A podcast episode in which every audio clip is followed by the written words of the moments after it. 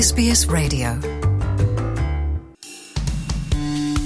ከ SBS ራዲዮ download በማድረጎ እናመሰግኖታለን። ሙሉ ፕሮግራሙን እንዴት ማድመጥ እንደሚችሉ ለመረዳት SBS dot com dot au slash Amharic ይጎብኙ። ኢትዮጵያ ውስጥ በአስር ወራት ውስጥ ብቻ አንድ ነጥብ ሶስት ሚሊዮን ሰዎች በወባ በሽታ የተጠቁ መሆኑን ሰሞኑን የኢትዮጵያ ሕብረተሰብ ጤና ኢንስቲትዩት አስታውቋል። ካለፈው ዓመት ጋር ሲነጻጸርም በ16 በመቶ መጨመሩን ተናግሯል። ይህንኑ አስመልክተን በምዕራብ አውስትራሊያ ቴሌቶን የሕፃናት ምርምር ኢንስቲትዩት የወባና ጤና ተመራማሪ ከሆኑት ዶክተር የዓለም ዘውድ አሰፋ ገላው ጋር ተነጋግረናል። በቀዳሚነት ያነሳነው የወባ በሽታ መነሻና መስፋፊያ መንገዶች ምንድናቸው ስንል ነው። ዶክተር የዓለም ዘውድ እንዲህ ያስረዳሉ። አመሰግናለሁ ካሳሁን።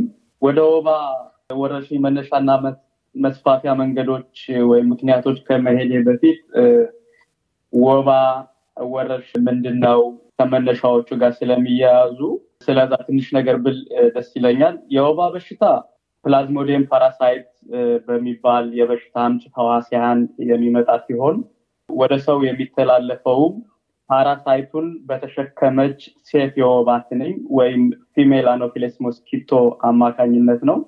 ከቅርብ ጊዜ ወዲህ ይሄ የ mosquito አይነት common ቢሆንም በኢትዮጵያ ከቅርብ ጊዜ ወዲህ እንደ የወባ ወረርሽኝ እንዲስፋፋ ስጋት ከሆኑት አንዱ የ anopheles stephensi የሚባል የ mosquito ዝርያ ከአጎራባች ሀገሮች በተለይም ከሱዳን ወደ ኢትዮጵያ እየገባ ያለ ስለሆነ ነው። ጠቅለል ባለ ሁኔታ የወባ በሽታ የወባ አስተላላፊ በሆኑ ትንኞች አማካኝነት ከሰው ወደ ሰው የሚተላለፍ ነው።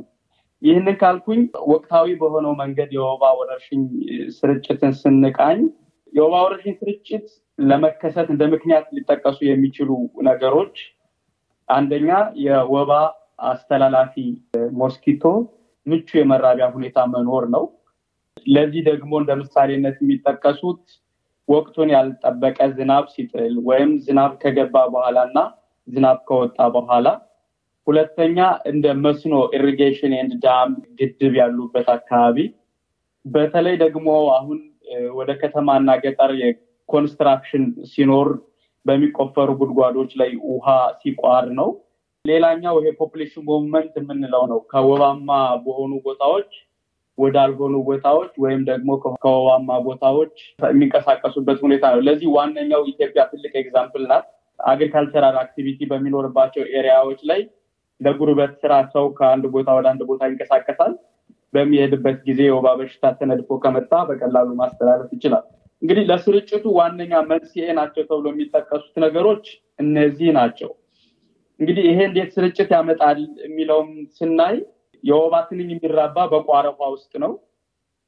በዛ በቋረ ውሃ ውስጥ እንዲራባ የራሱ የሆነ ዑደት አለው። እንቁላል ይጣላል። እንቁላሉ ወደ trophozoite የሚባል stage አለ። ወደዛ ይቀየራል። then ትንኝ ሆኖ ይወጣል እና እነዚህ ስቴጆቹ እነዚህ ምቹ ሁኔታዎች ካሉ የወባ ትንኝ ይራባል። የወባ ትንኝ ከተራባ ደግሞ በቀላሉ ከሰው ወደ ሰው ሊያስተላልፍ ይችላል። ስለዚህ ለወረርሽኝ መነሻ እንደ መንስኤ ተብሎ የሚጠቀሱት እነዚህ ናቸው። ካሳ የወባ አይነቶችና የህመም ምልክቶችስ እንዴት ነው የሚገለጡት? አንድ ሰው በወባ መጠቃቱን በምን ነው ሊያውቅ የሚችለው? የወባ በሽታ እንግዲህ አይነቶቹ በሽታውን በሚያመጡት በሽታውን በሚያመጡት ቬክተሮች እኛ ቬክተር ብለን የምንጠራቸው አኖፊለስ ሞስኪቶዎች ይለያያል። እንግዲህ ወደ ሰው የሚያስተላልፉት ሞስኪቶዎች አራት አምስት ናቸው። እኔ አሁን ለመጥቀስ የምሞክረው አኖፊለስ ሞስኪቶ በኢትዮጵያ ኮመን የሆነ ሞስኪቶ ነው። በዝርያ ደረጃ ስናያቸው በአራት ልንከፍላቸው እንችላለን። አምስትም የሚሏቸው አሉ።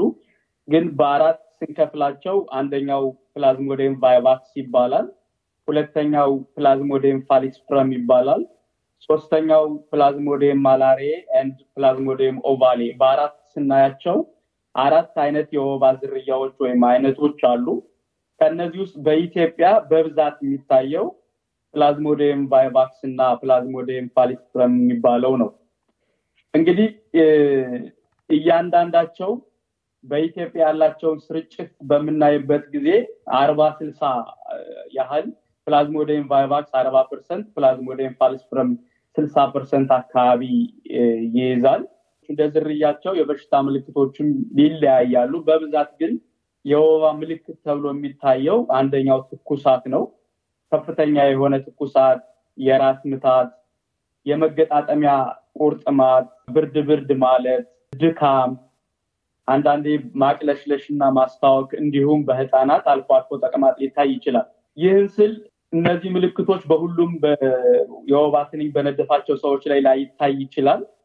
በተለይ Plasmodium vivax parasite ኡ ወደ ሰውነታችን ከገባ በኋላ ጉበት ላይ ቆይቶ ምቹ ሁኔታዎችን ሲያገኝ ወደ blood stream ወደ ደም ስራችን ሲሰራጭ ነው ምልክት ማሳየት የሚጀምረው። ስለዚህ ምልክቶቹ እንደተነደፈ ላይታይ ይችላል። Plasmodium falciparum የሚባለው በገዳይነቱም ከፍተኛውን ድርሻ የሚወስድ እሱ ነው። እነዚህ ከፍተኛ የሆነ የራስ ምታት ይኖረዋል፣ ሙቀትም አለው። እንዲያው ጠና ሲልም የደም ማነስ እና jaundice የሚባለው የፊት ቢጫ መምሰልና የአይን መንጣትን አይነት ምልክቶች ይታያሉ። እነዚህም ምልክቶች ካየን የ Plasmodium falciparum severe stage ወይም ኃይለኛ stage ላይ ሲደርስ የሰው ህይወትን ወደ መንጠቅ ወደ መግደልም ይሄዳል እና ብዙ ጊዜ Plasmodium falciparum ይሄ severe የሚባለው stage ሲደርስ በህፃናት እስከ አስራ አምስት percent በ adult እስከ ሀያ percent የመግደል አቅም አለው። አንድ ሰው እንግዲህ በወባ አስተላላፊ ትንኝ ከተነደፈ በኋላ ከሰባት እስከ አስር ቀን ባሉት ውስጥ ምልክቶችን ሊያሳይ ይችላል። እንዳልኩት ቅድም ምልክቱ ሊታይ የሚችለው ከ liver ወደ blood stream ወይም ከጉበት ወደ ደም ስራችን በሚሄድበት ጊዜ በሽታ በትንኝ የተነደፈው ሰው በሽታ ማስተላለፍ ይጀምራል። እንግዲህ ምልክቶቹን እንደዚህ ካየን አንድ ሰው በወባ መያዙን አለመያዙን ምልክቶቹ ብዙ ጊዜ ሙቀት የሌላ በሽታ ምልክት ሊሆን ስለሚችል ራስ ምታትም ወባ አለብኝ የለብኝም የሚለውን ለማረጋገጥ ወደ ሕክምና ተቋማት ነው የሚሄዱት። ወደ ሕክምና ተቋማት ሲሄዱ የወባ በሽታ ወይም ይሄ parasite ኡ በደማቸው ውስጥ መኖር አለመኖሩ የሚረጋገጥበት በሶስት አይነት መንገድ ነው። ዋነኛው ይሄ microscopy የምንለው የ blood sample ተወስዶ የሚታይበት ነው። ይሄ በጤና ጣቢያ ደረጃ ብቻ ነው ሊሰራ የሚችለው። እንደምታውቀው የኢትዮጵያ ጤና ስርዓት primary health care unit የሚባለው የጤና extension ፕሮግራምንም አብሮ ስለሚጨምር የጤና extension ባለሙያዎች ይሄ rapid test የሚባል RDT በሚባለው መመርመር ይችላሉ። ግን more sensitive ነው። ሁለተኛው የመመርመሪያ መንገድ እሱ ነው።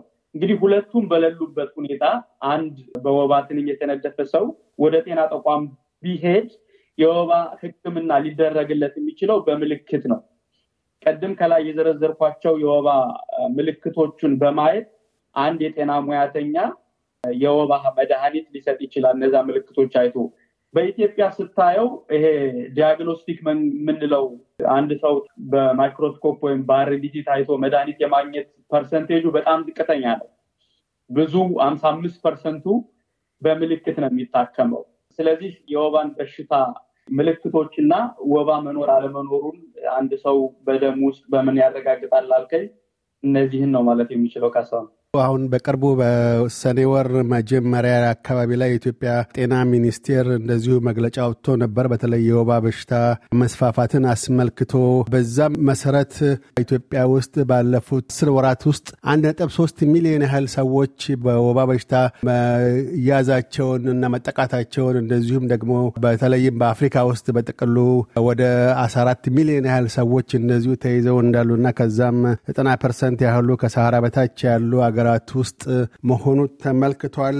እነዚህ data ዎች ምንድን ነው የሚያሳዩን? በተለይ ከሰሃራ በታች ባሉ ሀገራት ኢትዮጵያን አክሎ የመስፋፋቱ ሁኔታ ለዘመናት የወባ በሽታ ሲነገር የቆየ ነው። እስካሁን መከላከያ ፈልጎ ማግኘት ያልተቻለው በምን ሳቢያ ነው? በቴክኖሎጂ በሰለጠኑ የሙያተኞች እጥረት ወይስ በአቅም ማነስ የተነሳ ነው? ጥሩ ጥያቄ ነው ካሳሁን፣ አመሰግናለሁ። እንግዲህ ጠቅለል ባለ ሁኔታ የወባ ስርጭት በምናይበት ጊዜ የበሽታው ይሄ በርደን የምንለው በአፍሪካ ሀገራት ወይም ከሰሃራን በታች ባሉ ሀገራቶች ላይ ይጠናል። ለዛም ደግሞ እንደ ምክንያት የሚጠቀሰው ያው የወባ አስተላላፊ በሽታ ምቹ የሆነ የመራቢያ ቦታ መኖሩ ነው። ጠቅለል ባለ ሁኔታ ማሌሪያ ይሄ በአልቲቲዩድ ከባህር ጠለል በላይ ብለን በምናየው ከሁለት ሺህ በላይ በሆኑ ኤሪያ አካባቢዎች ላይ የወባ በሽታ በጣም ከፍተኛ ነው። ወደ ኢትዮጵያ ከመሄዴ በፊት ቅድም ስላነሳኸው አጠቃላይ የወባ ስርጭት በዓለም ላይ ስናየው የሁለት ሺህ ሀያ የዓለም ጤና ድርጅት ያወጣው ሪፖርት ወደ ሁለት መቶ አርባ አንድ ሚሊዮን የሚሆን ሰው በማላሪያ በወባ ተጠቅቷል።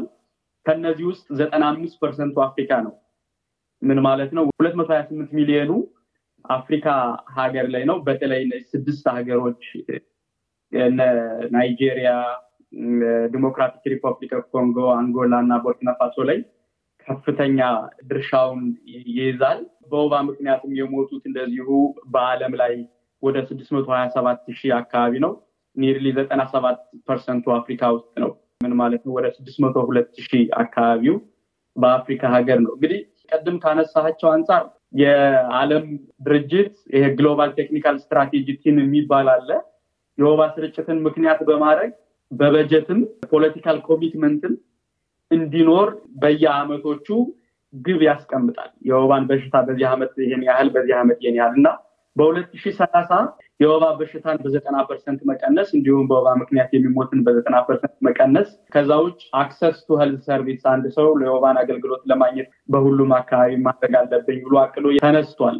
ይህንን ስራ ለማድረግ ዋነኛው political commitment ነው። ቀጥሎ ያስፈልጋል እና እንደተመደበለት በጀት እና invest እንደተደረገለት የወባ በሽታ እየቀነሰ አይደለም። አንደኛ ምክንያት እንግዲህ political commitment ስለሌለ ሊሆን ይችላል።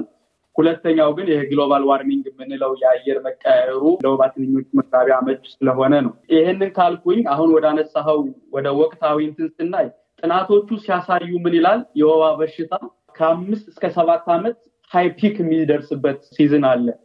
ታስታውስ ከሆነ ኢትዮጵያ ዘጠና አንድ እና ዘጠና ሁለት በጣም ከፍተኛ ነበረ።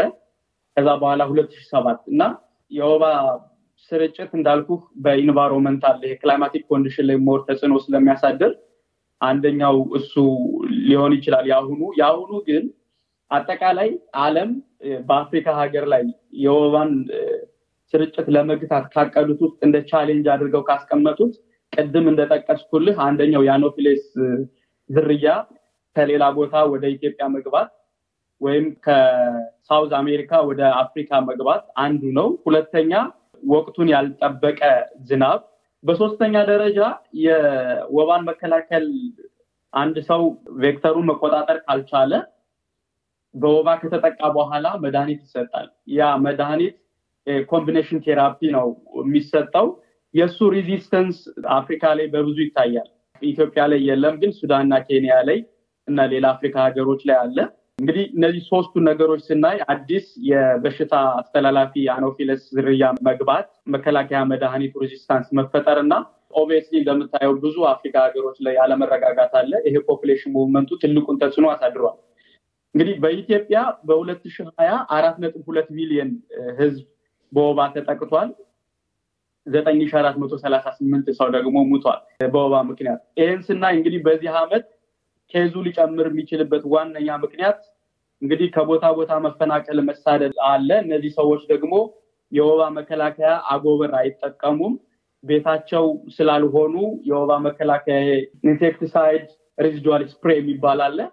ለመከላከል vector ኡን የሚረጭ ርጭት እሱ አይደረግም። ለምን መጠለያ ካምፕ ላይ ነው ያሉት። የሕክምና አገልግሎት አያገኙም። ምክንያቱም የሚኖሩበት አካባቢ ተደራሽነቱ ዝቅተኛ ስለሆነ እንግዲህ ለኢትዮጵያ ከአየሩ ሁኔታ ቀጥሎ የወባ በሽታ ስርጭት አስተዋጽኦ ያደርጋሉ የምላቸው እነዚህ ናቸው። ግን በኢትዮጵያ የወባ ስርጭት በጣም ወቅታዊ ነው።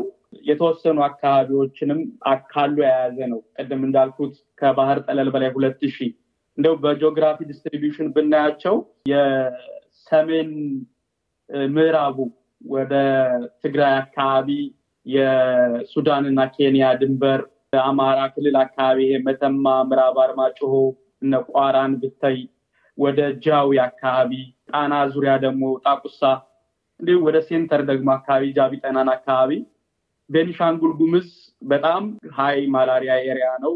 እንደ በወረዳ እንኳን ለመጥራት እነ ጉባ ዳንጉር የሚባሉ አካባቢ፣ ጋምቤላ፣ ኢታንግ ወደ ደቡብ ደግሞ ወደ ታች ስትወርድ ኦሞ አካባቢ እንዲሁም በኦሮሚያ ወደ ሞያሌ በ East በኩል ደግሞ ወደ አፋር አካባቢ የወባ ስርጭቱ ከፍ የሚልባቸው ቦታዎች ነው።